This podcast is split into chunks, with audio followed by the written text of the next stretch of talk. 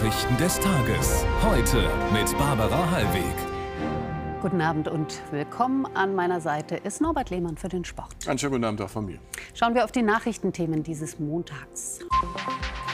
Gipfel in Sotschi. Der russische und der türkische Präsident beraten über das Exportabkommen für ukrainisches Getreide ohne Erfolg. Verbalattacken aus dem Bierzelt. Der bayerische Wahlkampf nimmt beim Gillermoos so richtig Fahrt auf, auch wegen der Causa Aiwanger. Warnung der UNO: Aus fernen Ländern eingeschleppte Pflanzen und Tiere gefährden massiv die Artenvielfalt. Millionen von Menschen weltweit sind auf Getreide aus der Ukraine angewiesen. Heute gab es die Hoffnung, dass Russland dem Getreideabkommen wieder zustimmen könnte. Doch der Vermittlungsversuch des türkischen Präsidenten Erdogan scheiterte. Russland hatte nach Beginn des Krieges zunächst alle ukrainischen Ausfuhren über das Schwarze Meer blockiert. Doch dann im Sommer vergangenen Jahres die überraschende Einigung, Handelsschiffe dürfen passieren, müssen aber von der Türkei als Vermittlerin kontrolliert werden. Rund 36 Millionen Tonnen Getreide konnten so exportiert werden. Dreimal wurde das Abkommen verlängert, bevor Moskau im Juli ausstieg. Sebastian Ehm. Als der türkische Präsident Erdogan im beliebten Ferienort Sochi ankommt, ist schnell klar, Putin will den Gast umgarnen, denn zu verschenken hat er heute nichts. Kommen Sie doch öfter mal hierher, um sich zu erholen. Putin will etwas von Erdogan. Er will mehr Gas verkaufen, die Sanktionen des Westens aufweichen und den Bau eines Atomkraftwerks mit russischer Beteiligung in der Türkei vorantreiben. Doch auch der türkische Präsident Erdogan will der Welt heute zeigen, dass er der Einzige in der NATO ist, der noch einen Draht hat in den Kreml. Deswegen ist Erdogans Ziel heute ein neuer Getreidedeal. Doch dem erteilt Putin nach drei Stunden Verhandlungen eine Absage. Wir sind bereit, die Wiederbelebung des Getreideabkommens in Betracht zu ziehen. Darüber habe ich mit Präsident Erdogan heute gesprochen. Wir werden es tun, sobald alle Vereinbarungen vorliegen und die Beschränkungen auf den Export russischer Agrarprodukte aufgehoben sind. Heißt, solange der Westen mit seinen Sanktionen den Export russischen Getreides erschwere, kein Deal. Ein diplomatischer Dämpfer für Erdogan. Der kündigt weitere Verhandlungen an. In diesem Zusammenhang haben wir in Absprache mit den Vereinten Nationen ein Paket mit neuen Vorschlägen vorbereitet, das erhebliche Fortschritte beinhaltet. Ich denke, dass es möglich ist, mit diesem neuen Verfahren Ergebnisse zu erzielen.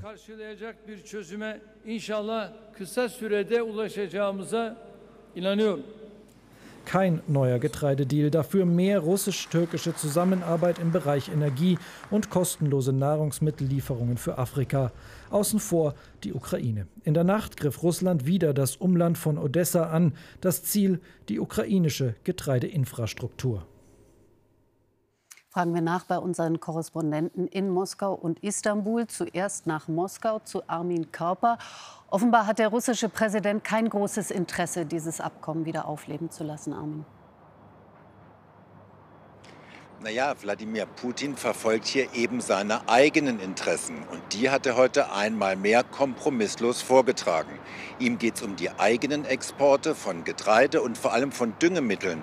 Denn da ist Russland weltweit der größte Exporteur. Die fallen gar nicht unter die Sanktionen des Westens. Aber durch die Sanktionen kommt es dann doch zu Problemen bei der Absicherung der Transporte und der Beschaffung von Komponenten. Deshalb sagt Putin, er fühlt sich vom Westen getäuscht und betrogen. Der Westen habe ihn, ihn zum Ausstieg aus diesem Abkommen gezwungen. Das Ganze erscheint mir wie eine Art Tauziehen, ein monatelanges Tauziehen. Solange sich keiner bewegt, kommt in die Sache wahrscheinlich auch keine Bewegung. Hm, weiter nach Istanbul zu Jörg Brase. Wie ist die Rolle Erdogans einzuschätzen? Hat der türkische Präsident schlecht verhandelt? Also die Rolle Erdogans ist sicher die des direkten Vermittlers zwischen dem Westen und zwischen Präsident Putin und alle Beteiligten werden wollen, dass die werden wollen, dass die Türkei diese Rolle auch weiter ausfüllt. Trotzdem hatte sich Erdogan heute von dem Treffen sicher mehr versprochen, vor allem weil sich Ankara um die Sicherheit im Schwarzen Meer sorgt. Man will verhindern, dass die Lage dort eskaliert. Wir haben es gehört, Russland greift ukrainische Getreidehäfen an. Die Ukraine wiederum soll russische Erdgaspipelines im Schwarzen Meer mit Drohnen angreifen, darunter die Turkstream Pipeline, durch die russisches Erdgas in die Türkei gepumpt wird. Erdogan hat also ein massives Interesse daran, dass sich diese Sicherheitslage verbessert. Das beste Mittel, das zu erreichen, ist seiner Meinung nach das Getreideabkommen. Dazu gibt es für ihn keine Alternative. Erdogan hat dann heute auch die Ukraine zur Mäßigung aufgerufen. Er wird also sicher jetzt alles versuchen, dieses Abkommen, bei dem er, bei dem die Türkei mit am Tisch sitzt, irgendwie zu retten. Die Einschätzung aus Istanbul und Moskau. Dankeschön, Armin Körper und Jörg Brase. Die Rolle Erdogans nimmt heute live ab 19.30 Uhr noch mal genauer in den Blick auf unseren Social-Media-Kanälen bzw. in der ZDF Heute App. Jetzt ins Bierzelt. Der Gillermoos, das ist ein großer Jahrmarkt in Bayern. Heute bot er der Politprominenz verschiedene Bühnen. Fünf Wochen vor der Landtagswahl und einen Tag, nachdem Ministerpräsident Söder seinen Vize Hubert Aiwanger von den Freien Wählern trotz Flugblattaffäre im Amt beließ. Die beiden machten das gar nicht mehr zum Thema, alle anderen dafür umso mehr. Jutta Sonnewald. Diesen Auftakt in die heiße Phase des bayerischen Wahlkampfes will sich Markus Söder beim politischen Gelamus nicht verderben lassen. Daher heute kein Wort mehr zur Flugblattaffäre rund um seinen Vize Hubert Aiwanger. Stattdessen wird gegen die Ampel ausgeteilt. Woche für Woche Streit, Woche für Woche Diskussion, Woche für Woche hin und her. Ich sage mal eins, die Hampel-Ampel ist die schlechteste Regierung, die Deutschland je hatte. Schützenhilfe kommt von Friedrich Merz. Der lobt nicht nur den Freistaat Bayern, sondern auch Söders Krisenmanagement. Gerade in den letzten Tagen hat er eine Aufgabe zu lösen gehabt. Markus, die ich finde, die hast du bravourös gelöst.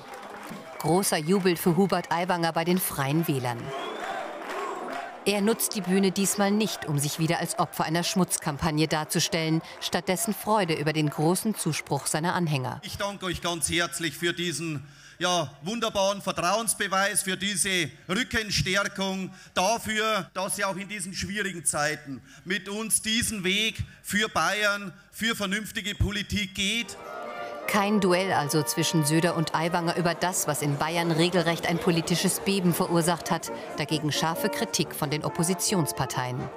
Hubert Aiwanger hätte sich hinstellen können und sagen, jawohl, ich habe in meiner Jugend Scheiße gebaut. Es tut mir leid. Ich schäme mich dafür. Und dass er jetzt umso mehr weiß, wie wichtig es ist, junge Menschen vor den Verführungen Rechts- und Linksextremisten, von Links- und Rechtsextremisten zu bewahren.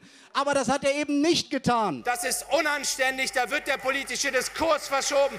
Da verschwindet Anstand aus der Politik, liebe Freundinnen und Freunde. Es geht hier um Grundsätzliches um den Umgang mit unserer Erinnerungskultur und den demokratischen Konsens. Die AfD mit ihrer Gastrednerin Alice Weidel hat vor allem die Ampelkoalition auf dem Kieker. Aber auch Bayerns Ministerpräsident bekommt sein Fett weg.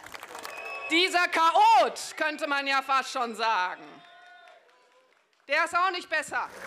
CSU und Freie Wähler haben auf dem politischen Gillermoos die Flugblattaffäre unter den Tisch gekehrt. Spätestens am Donnerstag müssen sie sich aber wieder damit befassen, bei der Sondersitzung der Oppositionsparteien im Bayerischen Landtag. Zur Wirtschaft. Nach drei Monaten im Plus sind Deutschlands Exporte im Juli zurückgegangen. Das belegen Zahlen des Statistischen Bundesamts. Im Vergleich zum Juni sanken die Exporte um 0,9 Prozent auf rund 130 Milliarden Euro. Die größten Abnehmer deutscher Waren waren andere EU-Mitgliedstaaten. Die Importe legten dagegen um 1,4 Prozent zu auf rund 114 Milliarden Euro. Das meiste kam erneut aus China. Aus China kommen auch verhältnismäßig günstige Elektroautos, die sich gut verkaufen.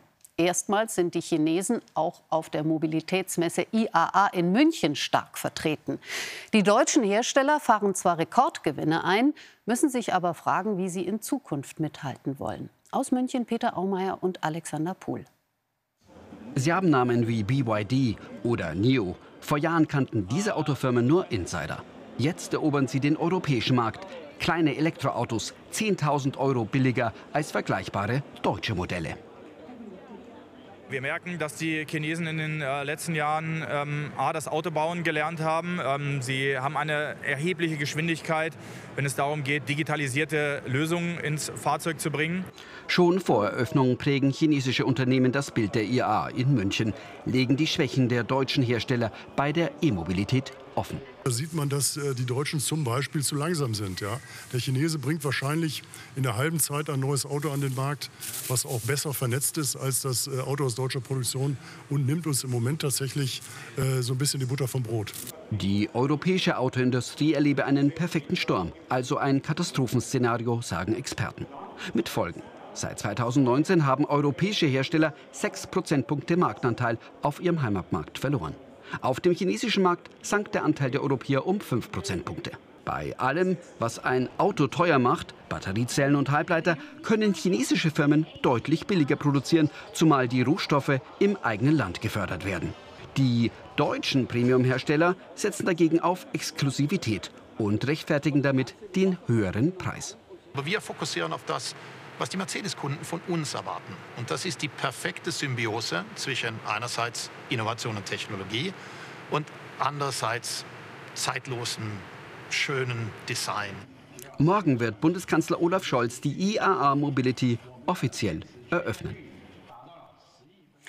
In Deutschland gibt es immer mehr Tiere und Pflanzen, die es früher hier nicht gab. Diese invasiven Arten sind eine immer schlimmere Plage und spielen eine Schlüsselrolle beim weltweiten Artensterben, warnen heute die UN. Beispiel der nordamerikanische Ochsenfrosch. Wo er auftaucht, verdrängt der Allesfresser den heimischen Wasserfrosch. Oder der Japankäfer, der ganze Felder abfrisst. Oder die asiatische Hornisse, die großen Appetit auf Honigbienen hat. Auch invasive Pflanzenarten sind hochproblematisch, zeigt Andreas Stamm. Schwerstarbeit für die Truppe vom Naturschutzbund NABU. Ihr Auftrag, den Hirschacker nahe Heidelberg vom fiesen Gestrüpp befreien, der spätblühenden Traubenkirsche. Die muss raus um jeden Preis unter Schweiß mit Verlusten. Das spürst du richtig auf dem Griff, weißt, wenn es dann richtig einschlägt. Das ist wie auf Steinklopfen. Eingeschleppt aus Nordamerika als Zierpflanze verbreitet sich das Gewächs ungestört. Giftige Blätter bedeutet keine Fressfeinde. So zerstört die bis zu 20 Meter hohe Traubenkirsche die Artenvielfalt. Diese Pflanze verdrängt andere Pflanzen, indem sie quasi die Fläche durch ihr Laub beschattet. Ähm, hier sind ganz kleine Grasbüschel, das ist das Silbergras. Das ist eine Art, die man hier schützen will im Naturschutzgebiet. Davor ausgerottet zu werden. Eine Million Tier- und Pflanzenarten sind vom Aussterben bedroht. Ein Hauptgrund, so der in Bonn vorgestellte Bericht des Weltbiodiversitätsrates, durch Handel und Reisen eingeschleppte invasive Arten, die das ökologische Gleichgewicht zerstören. Wir haben zum Beispiel festgestellt, dass in 60 Prozent aller Fälle, wo Tiere global ausgestorben sind, invasive Arten einer der Haupttreiber war. 3500 gebietsfremde schädliche Spezies gibt es weltweit, etwa 100 davon in Deutschland. Der Schaden für die globale Wirtschaft jährlich rund 400 Milliarden Euro. Die Beseitigung ist wie nahe Heidelberg mühsam, der Schaden groß. Der vorgelegte Bericht rät zu strengen Einfuhr- und Zollkontrollen, Aufklärung, natürliche Fressfeinde aussetzen oder per Hand bekämpfen. Lösungen gibt es, so die Experten, doch noch werde weltweit zu wenig getan. Jetzt zu einem Tier, das in Deutschland zwar heimisch, Landwirten aber häufig ein Dorn im Auge ist, der Wolf. Bundesumweltministerin Lemke will den Abschuss von Wölfen erleichtern. Weidetiere wie Schafe sollten so besser geschützt werden, sagte sie der Zeitung Die Welt. Bis Ende des Monats will die Grünen-Politikerin konkrete Vorschläge vorlegen. Auch die EU-Kommission will die strengen Schutzgesetze für Wölfe prüfen. Die deutschen Hautärzte fordern eine staatlich organisierte Hautkrebsvorsorge. Dadurch würden alle Bevölkerungs- und Risikogruppen erreicht, teilte der Berufsverband deutscher Dermatologen mit. Heißt, die Behörden müssten gut 35 Millionen Versicherte anschreiben und zum kostenlosen Screening einladen. Zurzeit können gesetzlich Versicherte über 35 alle zwei Jahre zur kostenlosen Vorsorge auf eigene Initiative. Im schwedischen Malmö ist es nach einer weiteren Koranverbrennung zu gewaltsamen Ausschreitungen gekommen. Dutzende Autos gingen in Flammen auf. In einem migrantisch geprägten Stadtviertel flogen Steine auf Polizisten. Es gab mehrere Festnahmen. Ein Exil-Iraker hatte zuvor in der Innenstadt eine Ausgabe des Koran verbrannt. Er ist derzeit für die meisten ähnlichen Aktionen in Schweden verantwortlich. Während wir hier in Deutschland einen sonnigen Spätsommertag haben, sieht es in Teilen Spaniens so aus. Zerstörung durch Starkregen, Orkanböen, Hagel und Gewitter. Mindestens vier Menschen sind ums Leben gekommen. Mehrere gelten noch als vermisst. Die Schäden sind beträchtlich. Thomas Walde berichtet. In Villamanta, einer Dreiviertelstunde von Madrid entfernt, suchten Rettungskräfte heute nach einem Vermissten. Da war ein Ehepaar. Sie haben die Frau herausbekommen, aber der Mann wurde vom Wasser fortgerissen. Jetzt suchen sie nach ihm und können ihn nicht finden. Durch viele Orte wie Toledo flossen zuvor Wassermassen. In einigen Fällen kamen die Rettungskräfte zu spät. Insgesamt starben mindestens vier Menschen. Im Großraum Madrid verzeichneten Hilfskräfte 1200 Einsätze. Die Behörden hatten die Menschen frühzeitig aufgefordert, Häuser nicht zu verlassen. Für die meisten lief es glimpflich ab. Wenn die Tunnel voller Wasser sind, kommt man nicht durch. Heute ist es schwierig, sich fortzubewegen, sehr schwierig. Diese Madrider U-Bahn wurde beinahe zum U-Boot. In der Gemeinde Andea del Fresno stürzte eine Brücke ein. Laut Wetterbehörde war ganz Spanien mit Ausnahme der Inseln von Starkregen und Überschwemmungen betroffen. Mitunter fielen 200 Liter pro Quadratmeter. Heute beruhigte sich die Lage. Heute vor genau 25 Jahren wurde in Kalifornien die Suchmaschine Google gegründet. Aus unserem Alltag ist sie fast nicht mehr wegzudenken. Google verarbeitet rund 100.000 Suchanfragen pro Sekunde und ist mit 92 Prozent Marktanteil die meistgenutzte Suchmaschine der Welt. Das Wort Googeln steht seit 2004 sogar im Duden. Inzwischen ist Google weitaus mehr als eine Suchmaschine, ein Tech-Gigant mit unglaublicher Macht, wie Benjamin Daniel berichtet. In dieser Garage hat alles begonnen. Klassischer Start einer beispiellosen Silicon Valley Erfolgsgeschichte. Früher musste man alles in Enzyklopädien nachschlagen oder in die gelben Seiten schauen. Als Google kam, war auf einmal alles viel einfacher und schneller zu finden. Es hat die Welt verändert, indem es all das Wissen strukturiert und auffindbar gemacht hat. Google, einer der wertvollsten Konzerne der Welt. Jahresumsatz 2022 280 Milliarden Dollar. Aus Garagen wurden gigantische Komplexe, aus Tastaturen Touchscreens, aus grauen Sitzungsräumen moderne Meetingnischen. In jede Ecke der Erde will der Konzern Internet bringen. Er lässt Drohnen entwickeln, die Pakete liefern oder Kontaktlinsen, die den Blutzuckerspiegel messen. Einstige Utopien werden greifbar. Der Multimilliardenkonzern hat unser Streben nach Wissen revolutioniert. Den Preis dafür zahlen wir mit unseren Daten. Google wertet sie aus, macht Milliarden mit ihnen, wird immer mächtiger. Zu mächtig finden viele, nicht nur in Europa. Der Vorwurf Intransparenz beispielsweise was Deals mit anderen Tech-Giganten wie Apple angeht. Google ist immer noch die Standardsuchmaschine auf iPhones. Allein das beschäftigt die Gerichte und das Justizministerium intensiv. Denn niemand kennt die Hintergründe solcher Deals, die dazu führen, dass Konkurrenzfirmen keine Chance haben mitzumischen. Google eine gigantische Geldmaschine. Ihr wichtigster Rohstoff Nutzerdaten und Profile. Eine Quelle, die unerschöpflich weitersprudelt.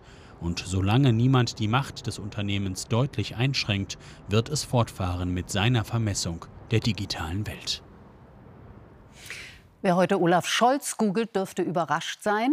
Der Kanzler war am Samstag beim Joggen gestürzt und hatte sich im Gesicht verletzt. Jetzt veröffentlichte das Bundeskanzleramt ein Foto und versucht es mit Humor. Wer den Schaden hat, heißt es auf des Kanzlers Social-Media-Kanälen. Es sehe schlimmer aus, als es ist und er, Scholz, sei gespannt auf die Memes, also auf das, was die Internetgemeinde aus dem Augenklappenfoto macht. Die Antwort ließ nicht lange auf sich warten. Hier zum Beispiel Scholz als Piratenkanzler. Tja. Zur Volleyball-EM ja. in Italien. Ja. Da haben die Männer einen guten Lauf, die ja, Deutschen. Drei Spiele, drei Siege und vorzeitiger Einzug ins Achtelfinale nach dem 3-2-Erfolg gestern Abend gegen Belgien. Ja, und das war echt ein hartes Stück Arbeit, denn das DVV-Team, das lag 0 zu 2 zurück, dann aber ein großartiges Comeback. Es war weit mehr als nur ein Sieg für die deutsche Mannschaft, die in den ersten beiden Sätzen von starken Belgiern dominiert wurde. Was dann passierte, die Niederlage vor Augen, war wie ein Weckruf für Trainer Michael Winiarski und sein Team. Ein zunehmend variablerer Angriff, dazu ein bärenstarker Block und kaum mehr eigene Fehler waren die richtungsweisenden Kombinationen zu einem hart erkämpften 32 Erfolg über Belgien. Nun kann sich das deutsche Team freuen auf starke Serben morgen und am Mittwoch auf italienische Weltmeister. Ankunft des DFB-Teams der Männer heute Abend in Wolfsburg. Zur Vorbereitung auf das erste von zwei Testspielen am Samstag gegen Japan. Wieder dabei Thomas Müller, der heute von Trainer Hansi Flick wegen der leichten Verletzung von BVB-Stürmer Niklas Füllkrug nachnominiert wurde. Ja, im Fußball oder auch in der Leichtathletik, da steht Deutschland international zurzeit ja gerade nicht besonders gut da. Anders dagegen etwa im Kanu- oder Bobsport. Und ausgerechnet dort drohen jetzt Finanzkürzungen durch den Bund. Der Spitzensport schlägt Alarm. Das hier sollen die Kanus für Olympia in Paris werden. Maßanfertigungen vom FES, dem Berliner Institut für Forschung und Entwicklung von Sportgeräten, einer Goldschmiede des olympischen Sports. Nun plant die Bundesregierung eine drastische Budgetkürzung von 19 Prozent. Das ist äh, auch ein Signal an die Athleten. Das ist, macht was Emotionales. Und wir haben schon zu wenig Wertschätzung des deutschen Sports in Deutschland. Und das ist wieder ein Stück, der einfach die Frage stellt, wofür machen wir das und warum machen wir das eigentlich? Bob, Rodel, Kanu, Rennrad, dort wo das Sportgerät über Sieg und Niederlage mitentscheidet, drohe eine Medaillenflaute, so die Warnung heute aus Berlin. Damit würden auch die Chancen auf eine mögliche deutsche Olympiabewerbung sinken. Man wird nicht an ein Land Olympische Spiele vergeben, äh, die es gar nicht ernst meinen. Denn jedes Land, was sich beworben hat, ja, hat, sage ich jetzt mal, investiert, weil es natürlich klar ist, dass man nicht nur guter Gastgeber sein will, sondern man will dort auch mit den Sportlern erfolgreich abschneiden. Der Aufschrei aus dem Spitzensport scheint Gehör zu finden. Das verantwortliche Bundesinnenministerium signalisiert auf ZDF-Anfrage, es seien gerade, Zitat, weitere Lösungsansätze für eine auskömmliche Finanzierung des FES in Abstimmung. Na, das klingt ja schon mal gar nicht so schlecht. Ja, Lösungsansatz. Das Wetter bleibt sonnig und warm. Die Details hat gleich Östin Terli. Viertel vor zehn begrüßt sie Marietta Slomka im Heute-Journal. Einen schönen Abend Ihnen noch und bis morgen, wenn Sie mögen. Auf Wiedersehen.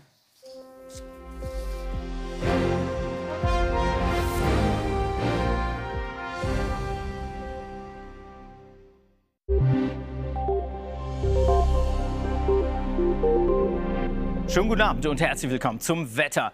Dieses Hoch hier sorgt bei uns für sehr ruhiges und sehr sonniges Wetter. Aber auf seiner Ostseite kommt hier Kaltluft bis in den Mittelmeerraum voran. Und hier ist das Meer sehr warm und somit gibt es hier eine explosive Mischung. Hier werden Regenmengen von 700 Liter auf den Quadratmeter erwartet, flächendeckend.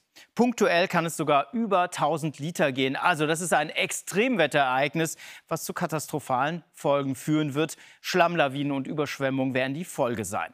Bei uns gibt es ruhiges Wetter. Teilweise gibt es Nebel und sternklaren Himmel bei Temperaturen von 9 Grad im Südosten und 16 Grad ganz im Westen. Und morgen Sonnenschein pur, nur einige harmlose Wolken im Osten Deutschlands. Das bei Temperaturen um die 30 Grad Marke entlang des Rheins und 24 Grad an der Nordsee. Das ist die Temperaturspanne. Die nächsten Tage gibt es Sonnenschein pur. 25 bis 31 Grad am Mittwoch, Donnerstag und Freitag geht es bis auf 32 Grad hinauf und weiterhin viel Sonnenschein. Einen schönen Abend.